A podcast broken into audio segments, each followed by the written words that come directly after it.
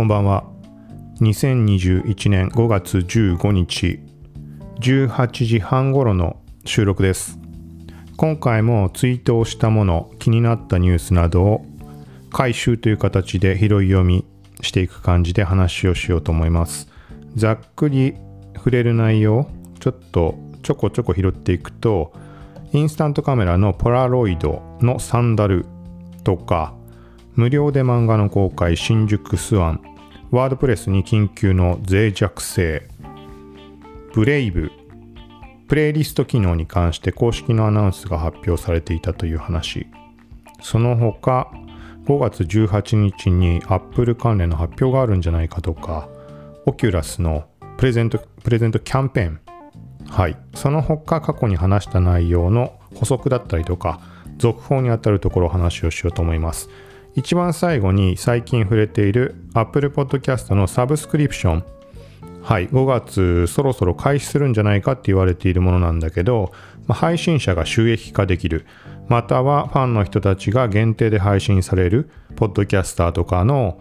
えっ、ー、とまあ限定コンテンツプレミアコンテンツを聞くことができるみたいなそういうサブスクリプションになります。はいこれの申請のところいろいろ試していたんだけどちょっと進展があった。まだ申請自体できていないんだけど、えっ、ー、と、必要な、申請に必要な項目だとかそういうところをメモしておいたので、まあ、配信者の方で気になる方も最後の方まで聞いてみてもらえたらと思います。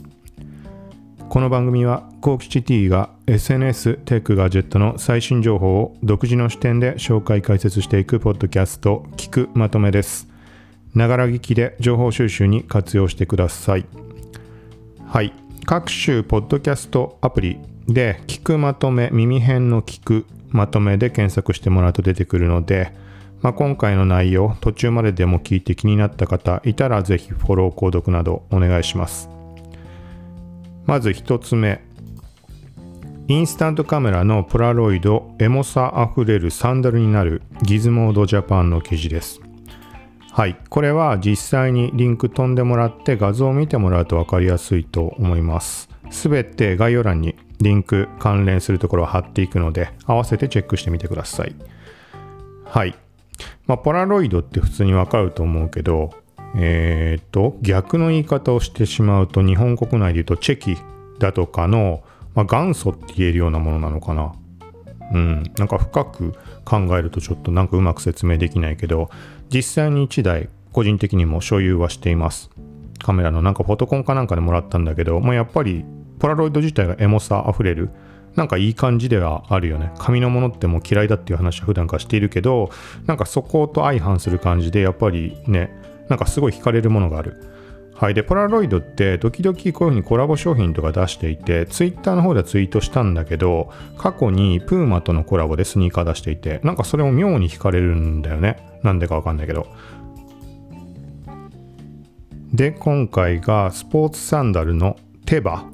っていうブランドとコラボという形でストラップ付きのアクティブなサンダルを開発となっています。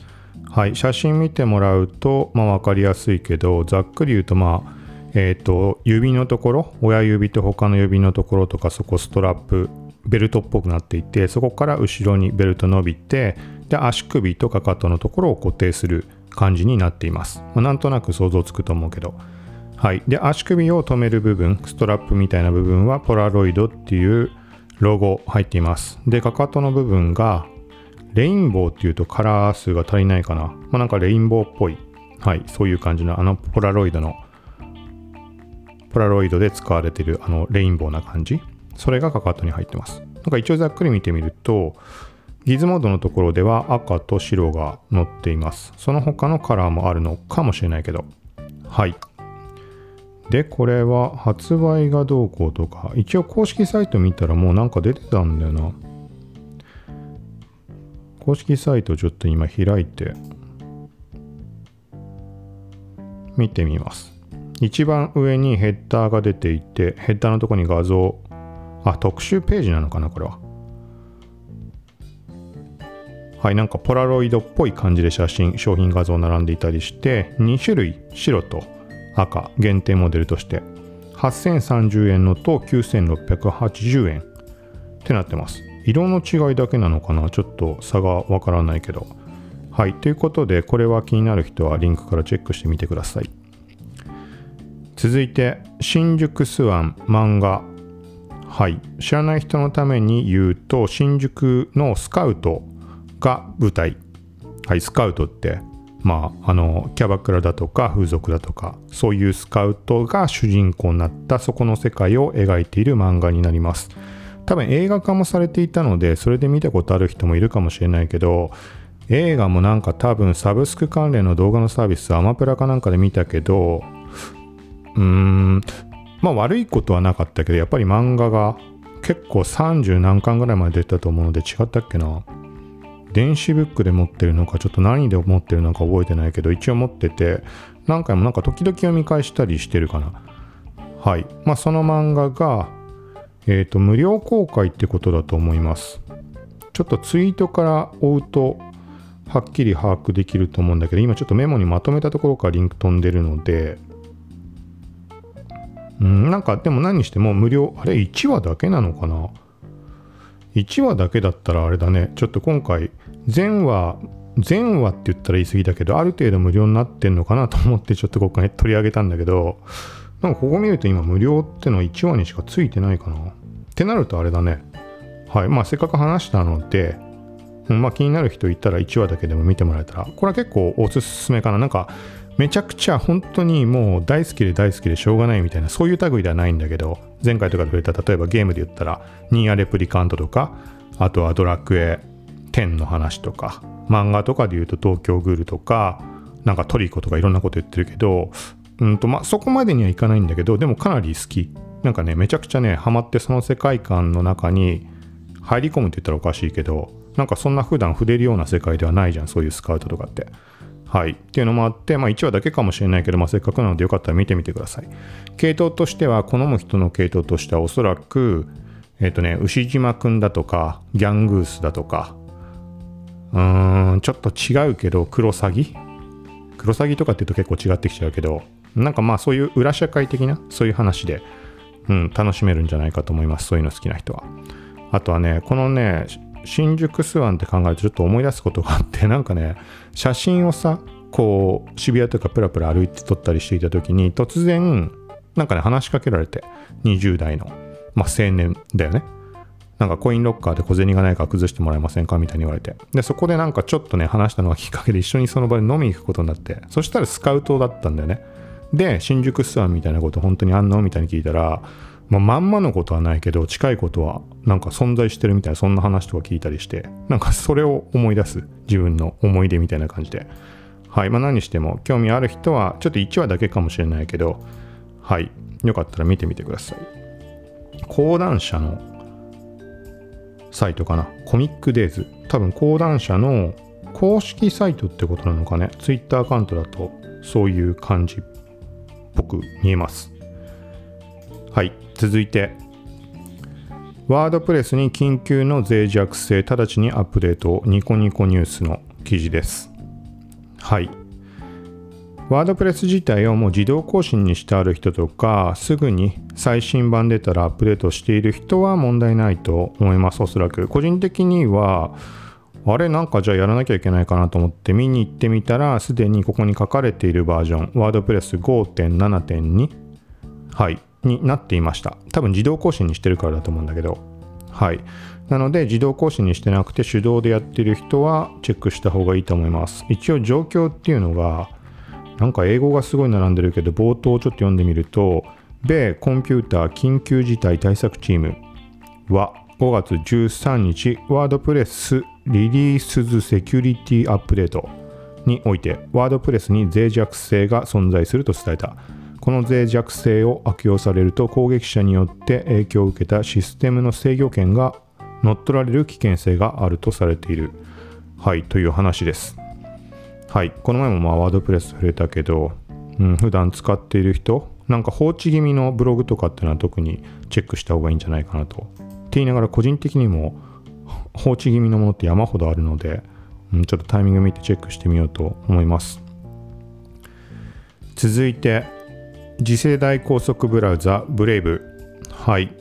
先日新機能として iOS に追加されたプレイリスト機能これについて公式ブログで記事が上がっていました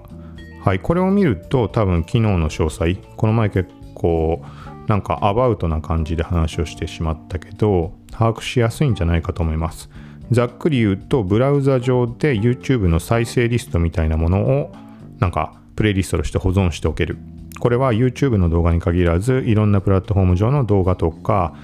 えっ、ー、と、ポッドキャストとか音楽もなのかなって書き方してあるけど、なんか個人的にはうまくいかないなっていう感じだったんだけど。はい。で、この前触れていないところの内容、いや、触れたか。メリットとしてちょっと触れたところ、えっ、ー、と、公式で書いてあるところの書き方を読んでみます。はい。動画や音声はバックグラウンド再生が可能です。つまり、ブレイブから離脱したり、ブレイブアプリをバックグラウンド状態にしても再生し続けます。過去、この機能は Apple の Picture in Picture 機能によって実現しています。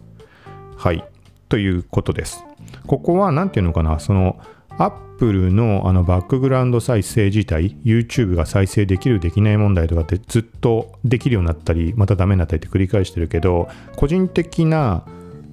まあ、観測していた限りでは、ブレイブはある時期以降ずっと使えてる気がします。デスクトップ版にしないとダメだけど、デスクトップ表示。はい。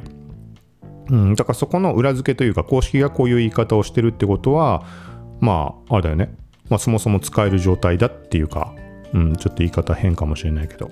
なんか個人的にはそこの確認が取れた感じです。で、なおかつ今回のプレイリスト機能っていうところで再生している時っていうのもすぐにコマド表示できる。これはメリットとしてはさっき言ったみたいなデスクトップ版にいちいち切り替えることなくできたと思うので、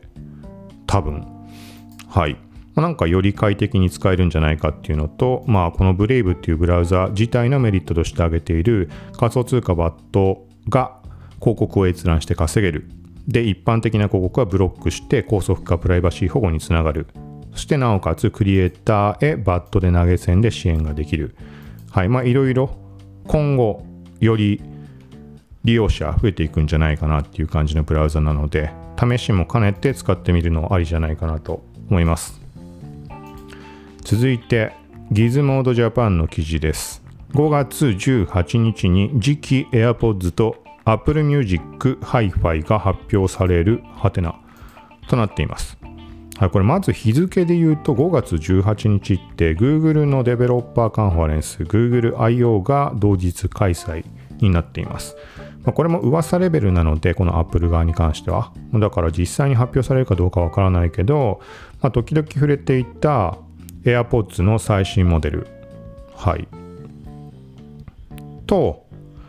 Apple Music Hi-Fi。まあ、高音質の Apple Music ってことだよね、きっと。あんまこれも細かく把握していないけど。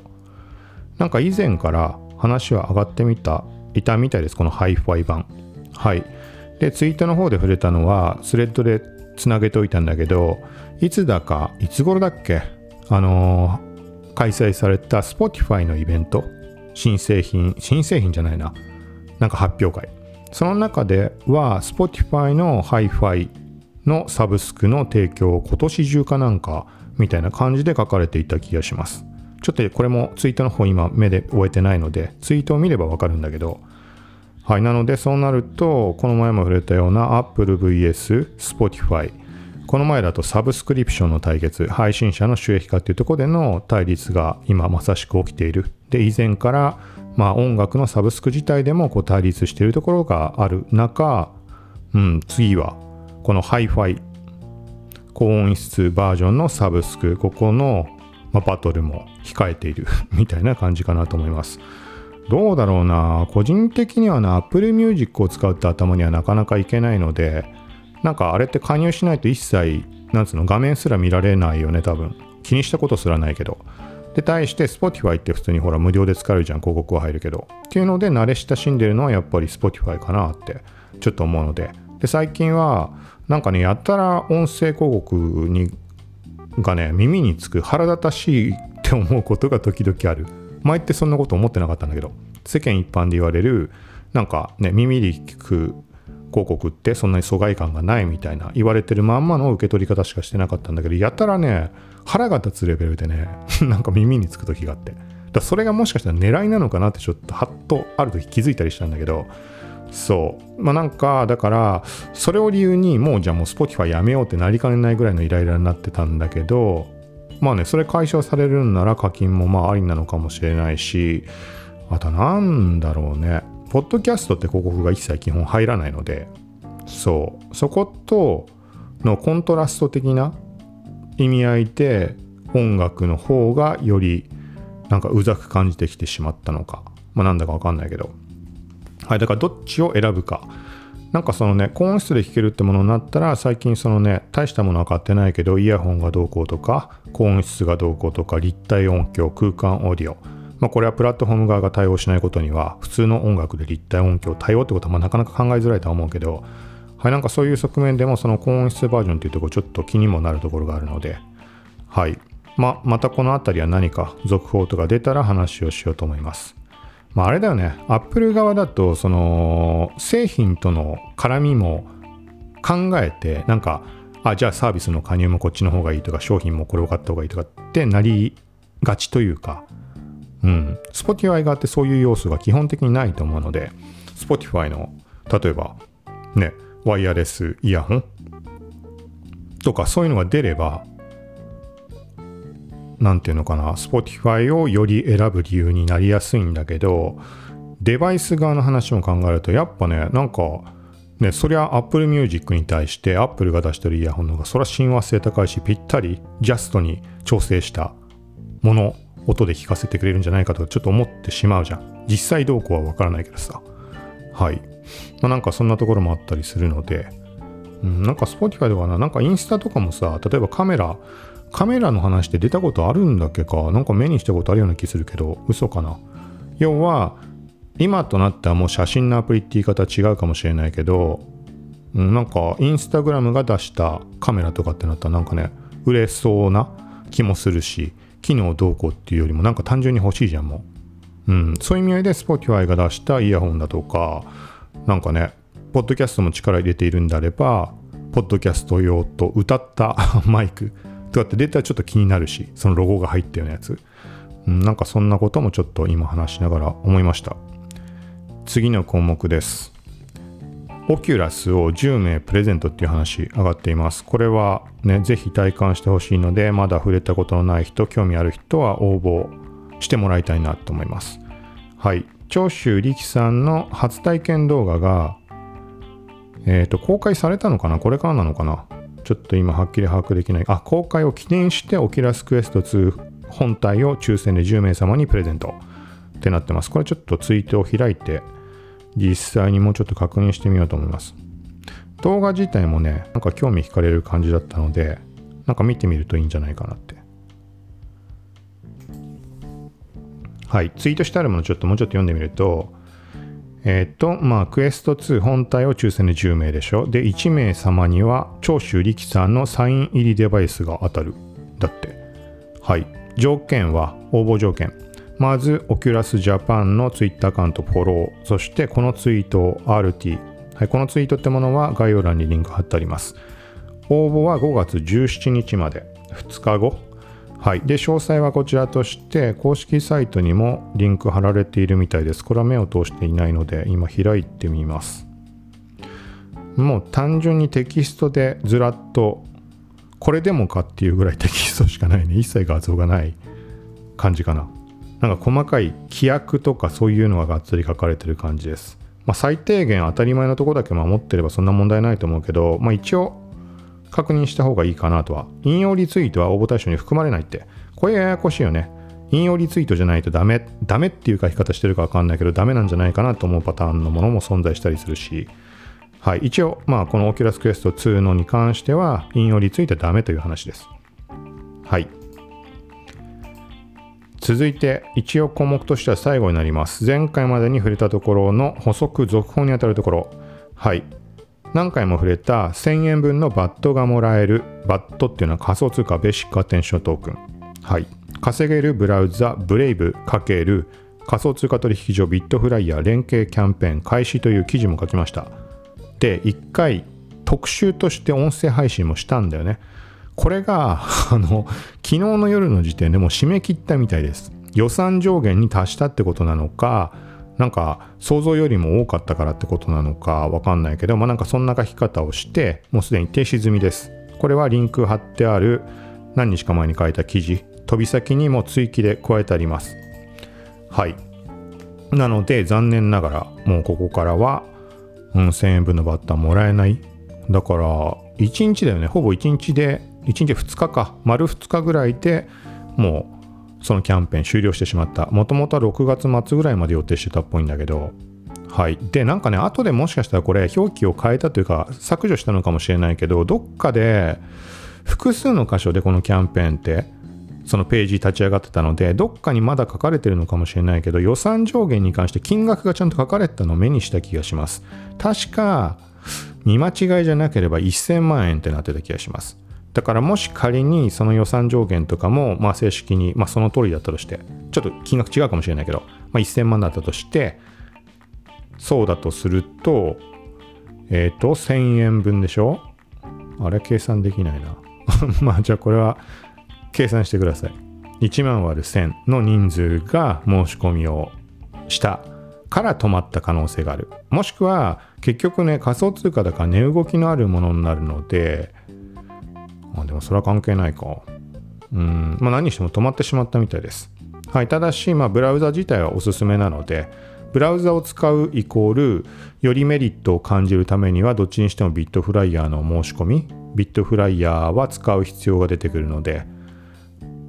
稼いだ仮想通貨を例えば日本円に換金したりとかするにはというか受け取り自体のためにビットフライヤーがなきゃダメなのかな。ざっくりした言い方をすると。はいまあそんな感じなので気になる人はこれは、まあ、また普通に使うっていう側面でも考えてみるといいんじゃないかなと思いますあとはクリエイター側としては収益化投げ銭をしてもらってうん、お金を稼ぐこともできるので仮想通貨で。はい。ということで、タイムラインの振り返りは今回は以上です。続いて、Apple Podcast サブスク申請時の必要項目やファイルに関してツイートをしました。これに関してちょっと補足含めて話をしようと思います。まず大前提として、なんかたまたま今回聞いた人もいるかもしれないので、まあ、とりあえずこのポッドキャストの配信に関する話とかっていうのも触れたりしています。まあ、クリエイター向けとかってところで、何かの応募関連のものとか、新しく始まった制度とか、なんかそんなことの一つとして今回は Apple Podcast で収益化のためのサブスクリプション、配信者向けのサブスクリプション。はい、ここの申請方法、うん、に関わるところ、話をしようと思います。まず、箇条書きしたもの、えっ、ー、と、まあ、順番に読みながら補足していきます。えっ、ー、とね、これは今回自分で今やろうとしているものっていうのは、Apple Podcast のチャンネルをサブスクリプションとして申請をしようとしています。チャンネルっていうのは従来のポッドキャストの各番組を複数まとめてセットにしてチャンネルっていう扱いにできるようになってます。はい。で、これはまあ完全なテストとして自分の手持ちの番組適当なものを集めてそれで申請をしようかなっていうタイミングです。なので、もしかしたらチャンネルじゃなくて番組自体のサブスクリプションの申請の時とは若干違いあるかもしれないけど、まあ、何にしてもサブスクの申請の時の手前でこういう項目が必要、何を埋める必要がある、何を用意する必要がある、はい、っていう話になります。はい。で、実際の項目としては、 primary promotion っていう項目で、3000ピクセル ×3000 ピクセルの画像とタイトル説明文の文の準備が必要です。なんかね、エラーとかが翻訳で出てるのかわかんないけど、なんかね、間違ったことが出てきたりしてよくわからない。はい。けど、自分で試した限り、これでもう申請いけるなっていう段階整えたんだけど、そこで判断するには、3000ピクセル ×3000 ピクセルのスクエアの画像が必要です。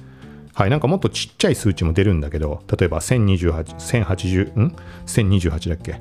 まあいいや、1028から3000のスクエアって書いてあるんだけど、ちっちゃいサイズ、3000ピクセル以下だとダメだったりっていうことがありました。はいまあ、これはなんかね、環境依存というか、何かの勘違いとかでそうなってしまったとかないとは言えないけど、一応 3000×3000 のスクエア画像とタイトル説明文。はい、続いて、プロモーションバナーっていうものがあります。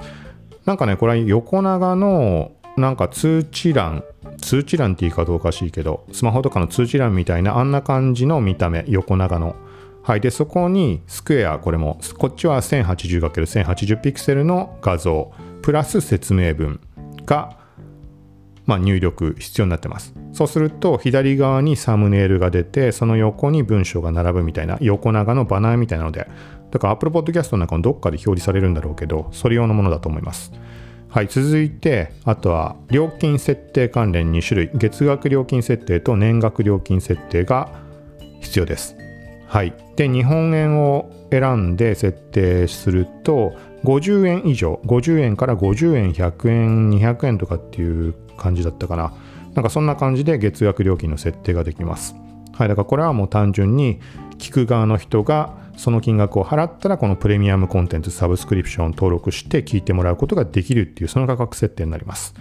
はい。で、これは日本円で金額を設定すると世界中の各国の通貨、そのレートに合わせて金額反映します。ちょっとね、ちゃんと把握できないんだけど、2回目更新しようとした時っていうのは、もともとのそのレート換算の時の金額のままにするか、なんか現在のに変更するかみたいな、なんか選択肢出たような気がします。まあなんか今言ったままのことだと思うんだけど、ちょっとね、その翻訳とかの絡みかわかんないけど、よくわからないとか、ボタンの配置とかがなんか微妙だったりして、よくわかんないので、ちょっとキャンセルしてしまったので、それ以上試せてないです。はい。で、続いて年額料金設定もできます。まあ単純に例えば月額100円と設定したとして、まあ、年額でやってくれたら、配信者からしたら12ヶ月分も確保できるわけで、お金っていうのが。はい。だからその分、まあ、何のサービスでもそうだけど、年払いだと安くしたりってあると思います。だから例えば、1ヶ月、月額は100円だけど、年払いだったら1000円にするとか、まあ、そういう設定ができるわけだけど、なぜかエラーが出て設定できませんでした。試しにやってみたのは、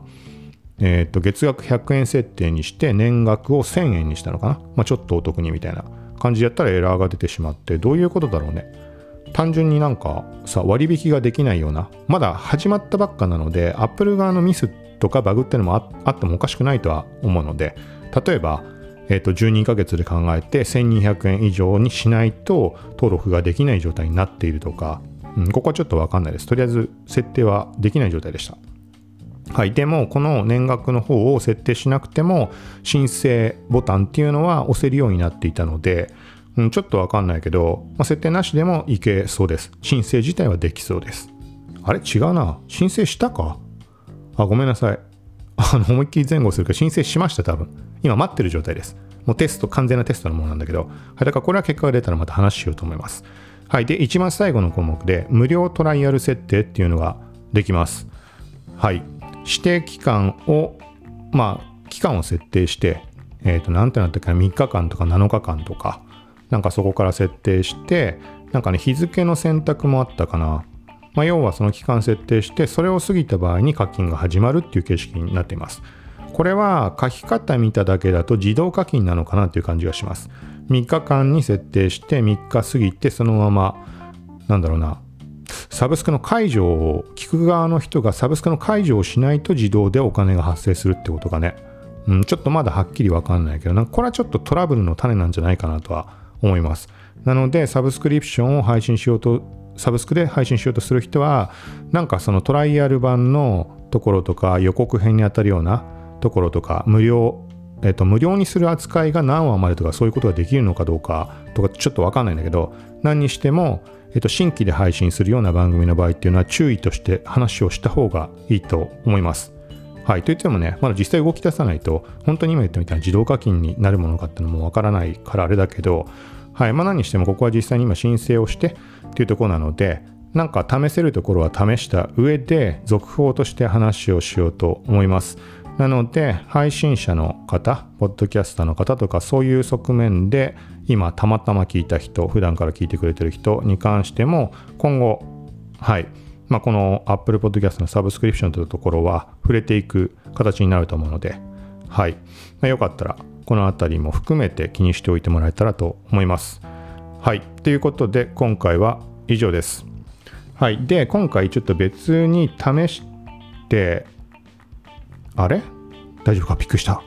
そう。あの、録音環境ってのをまた変えています。ちょっと、久しぶりにパソコンにタスカム DR07X を接続して今録音してます。今ね、不慣れだからね、止まってんじゃんと思ってびっくりしたんだけど、はい。で、最近のは、前から聞いててもらってくれてる人はわかると思うけど、最近は、あのね、あえても環境音をあえて入れてるというよりは気にせずに、